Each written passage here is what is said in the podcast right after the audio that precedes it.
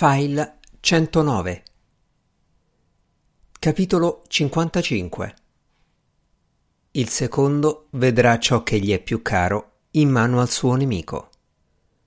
Notte dal 2 al 3 dicembre 1816 Sembrò che il fato che da sempre pareva minacciare Venezia l'avesse sopraffatta in un istante ma in luogo di essere sommersa dall'acqua, la città era sommersa dagli alberi. Alberi scuri, spettrali, che riempivano i vicoli, le piazze, i canali, alberi per i quali i muri non erano un ostacolo. I loro rami perforavano la pietra e il vetro, le radici affondavano in profondità sotto le pietre del selciato. Statue e colonne erano rivestite d'edera. Improvvisamente, per i sensi di Strange perlomeno, tutto si era fatto molto più quieto e buio. Il vischio nascondeva lampade e candele e lo spesso baldacchino di rami oscurava la luna. Eppure nessuno degli abitanti di Venezia pareva aver notato il minimo cambiamento. Strange aveva letto spesso di come uomini e donne fossero allegramente ignari della magia che aveva luogo intorno a loro, ma non ne aveva mai visto un esempio prima di quel momento. Il garzone di un fornaio stava camminando con un cesto di pane sulla testa e sotto lo sguardo di Strange girò intorno a tutti gli alberi che non vedeva, spostandosi da una parte e dall'altra per evitare i rami che avrebbero potuto cavargli un occhio. Un uomo e una donna vestiti per il ballo o per il ridotto con mantello e maschera discesero la salizzada San Moisè insieme sotto braccio, le teste vicine bisbigliando. Un grosso albero bloccava loro il passo, i due si separarono con la più grande naturalezza, passarono ai due lati del tronco e tornarono a prendersi a braccetto quando l'ebbero superato. Strange seguì la linea di luci scintillanti giù per un vicolo fino al lungomare il bosco continuava anche dove la città finiva e la linea di luci proseguiva tra gli alberi. Non gli piaceva molto l'idea di addentrarsi nel mare. A Venezia non vi sono spiagge che conducano dolcemente nell'acqua a poco a poco. Il mondo di pietra della città finisce bruscamente alle banchine dove comincia l'Adriatico. Strange non aveva idea di quanto fosse profondo in quel punto, ma era ragionevolmente certo che lo fosse abbastanza da potervi annegare. Tuttavia non gli restava che affidarsi alla linea luminosa, sperando che, oltre a condurlo nel bosco, gli impedisse di affogare. Al tempo stesso la sua vanità era soddisfatta al pensiero di quanto fosse più adatto di Norrell a quell'avventura. Nessuno riuscirebbe mai a persuaderlo a entrare nell'acqua, detesta bagnarsi, pensò. Chi è stato a dire che un mago deve possedere la sottigliezza di un gesuita, l'ardire di un soldato e la furberia di un ladro? Credo volesse essere un insulto, ma c'è del vero. Fece un passo al di là della manchina. All'istante l'acqua divenne eterea, quasi di sogno, e il bosco più reale. Ben presto il mare non fu che uno scintillio fievole tra gli alberi scuri e una lievissima traccia di salsedine mescolata ai consueti profumi di un bosco di notte. Io sono il primo mago inglese, si disse Strange, a entrare nei regni fatati dopo quasi trecento anni. Il pensiero lo riempì di contentezza e avrebbe voluto che qualcuno lo vedesse per poterlo sbalordire si rese conto di quanto fosse annoiato di libri e di silenzio, quanto rimpiangesse i tempi in cui essere maghi significava viaggiare in luoghi dove nessun inglese era mai stato. Per la prima volta dopo Waterloo stava effettivamente facendo qualcosa.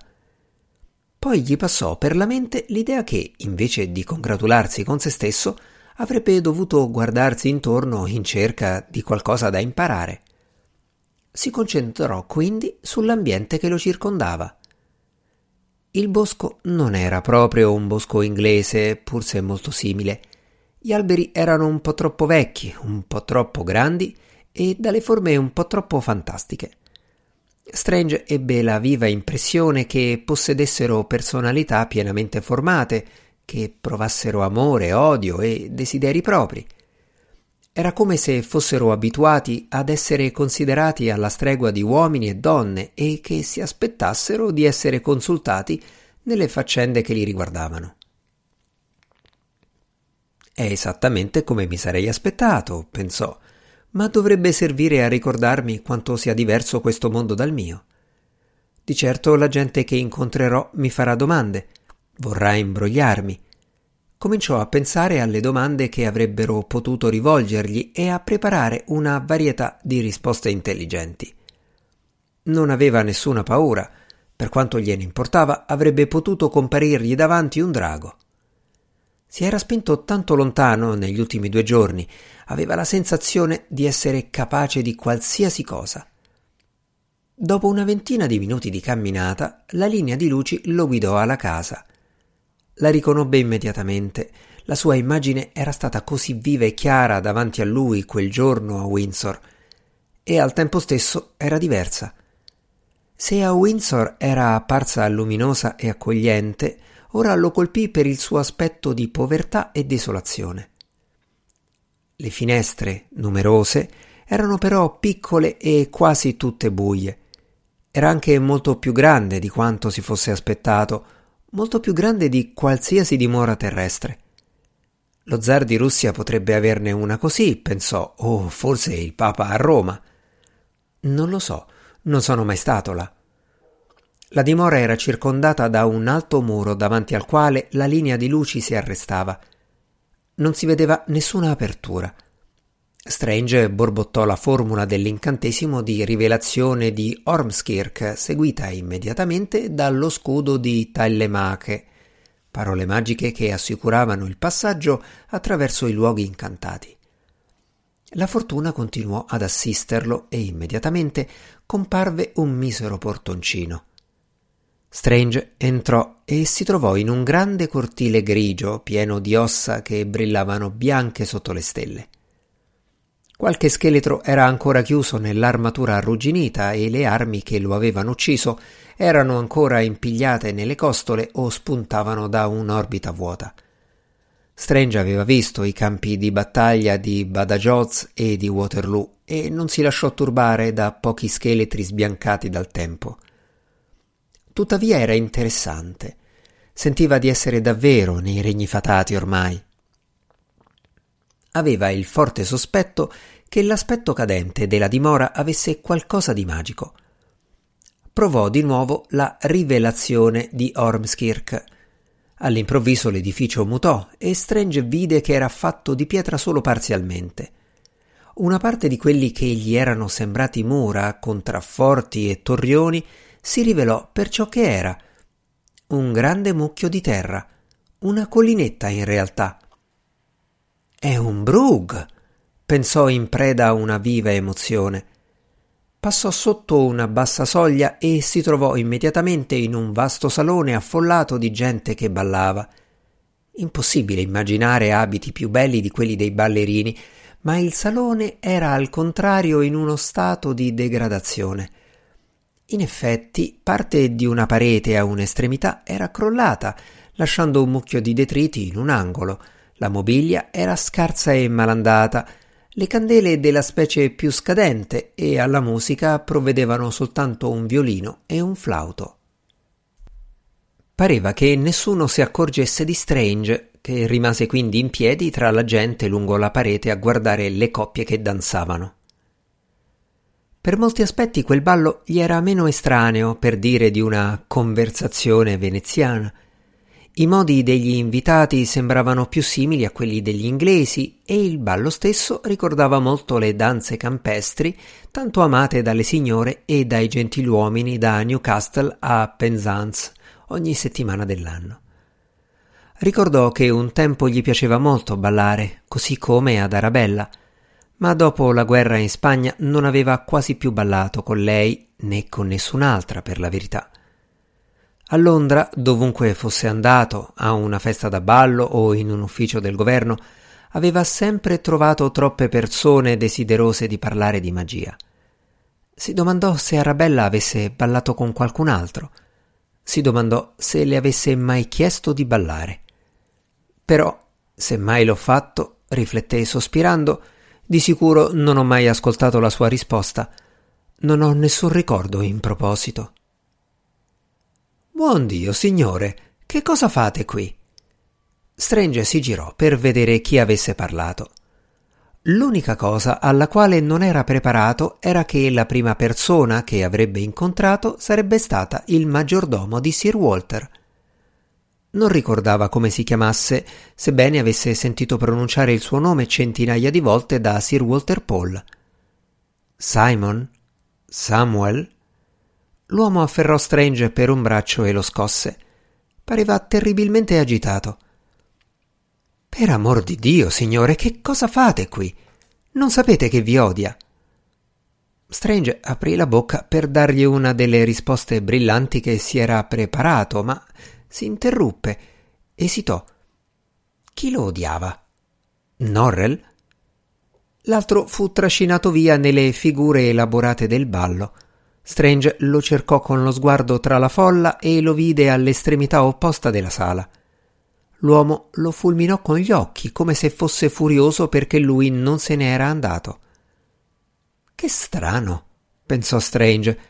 Però certamente potrebbero comportarsi così, fare la cosa più improbabile.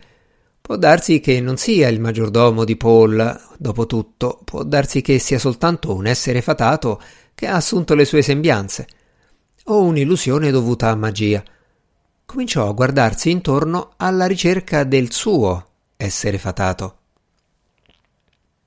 Stephen! Stephen! Sono qui, signore.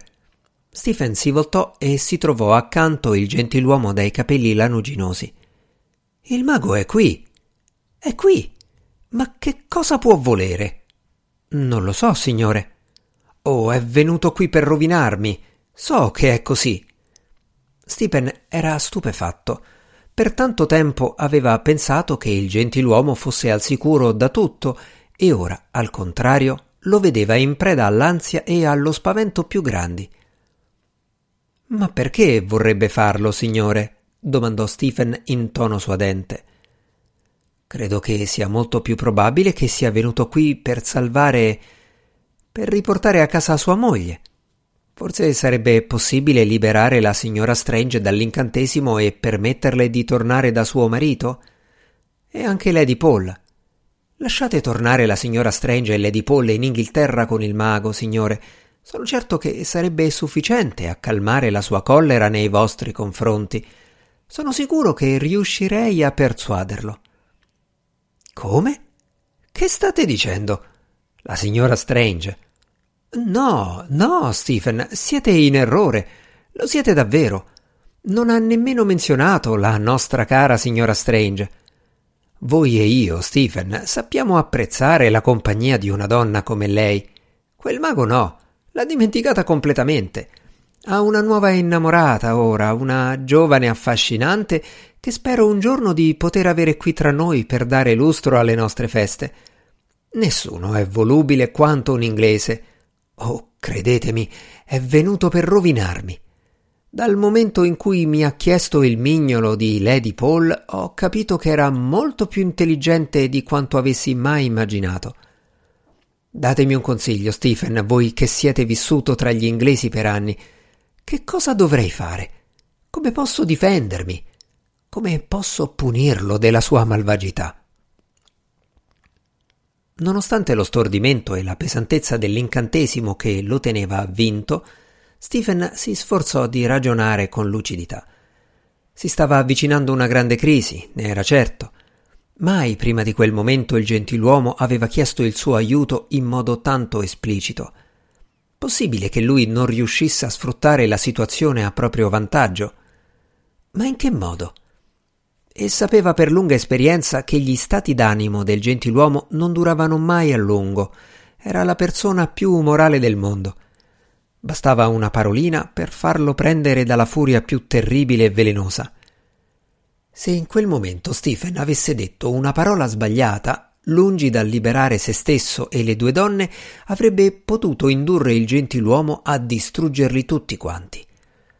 Si guardò intorno nella sala in cerca di ispirazione. Che devo fare, Stephen? gemeva il gentiluomo. Che devo fare? Qualcosa colpì lo sguardo di Stephen. Sotto un'arcata buia aveva visto una figura familiare, una donna fatata che d'abitudine portava un velo nero dalla cima del capo alla punta delle dita. Non si univa mai alle danze, ma vagava, fluttuava quasi tra le coppie di ballerini e gli astanti. Stephen non l'aveva mai vista parlare con qualcuno, ma quando le passava accanto avvertiva sempre un lieve odore di cimitero, di terra e di ossari. Non riusciva mai ad alzare lo sguardo su di lei senza un brivido di apprensione, ma non sapeva se fosse una creatura malvagia sottoposta a una maledizione o entrambe le cose. In questo mondo, esordì, esistono persone per le quali la vita è soltanto un peso. Un velo nero le separa dagli altri. Sono assolutamente sole, sono come ombre nella notte, separate dalla gioia, dall'amore, da tutti i dolci sentimenti umani, incapaci perfino di darsi reciprocamente conforto. I loro giorni sono pieni soltanto di tenebre, di infelicità, di solitudine. Voi capite di chi sto parlando, signore. Io. io non accuso nessuno. E il gentiluomo lo stava fissando con feroce intensità.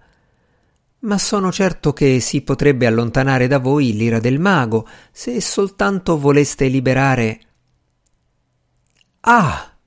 esclamò il gentiluomo spalancando gli occhi in un'improvvisa comprensione. Alzò la mano per fare segno a Stephen di tacere.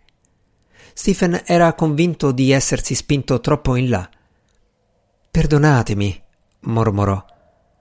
Perdonarvi? Il gentiluomo parve sorpreso. Ma non c'è nulla di cui debba perdonarvi.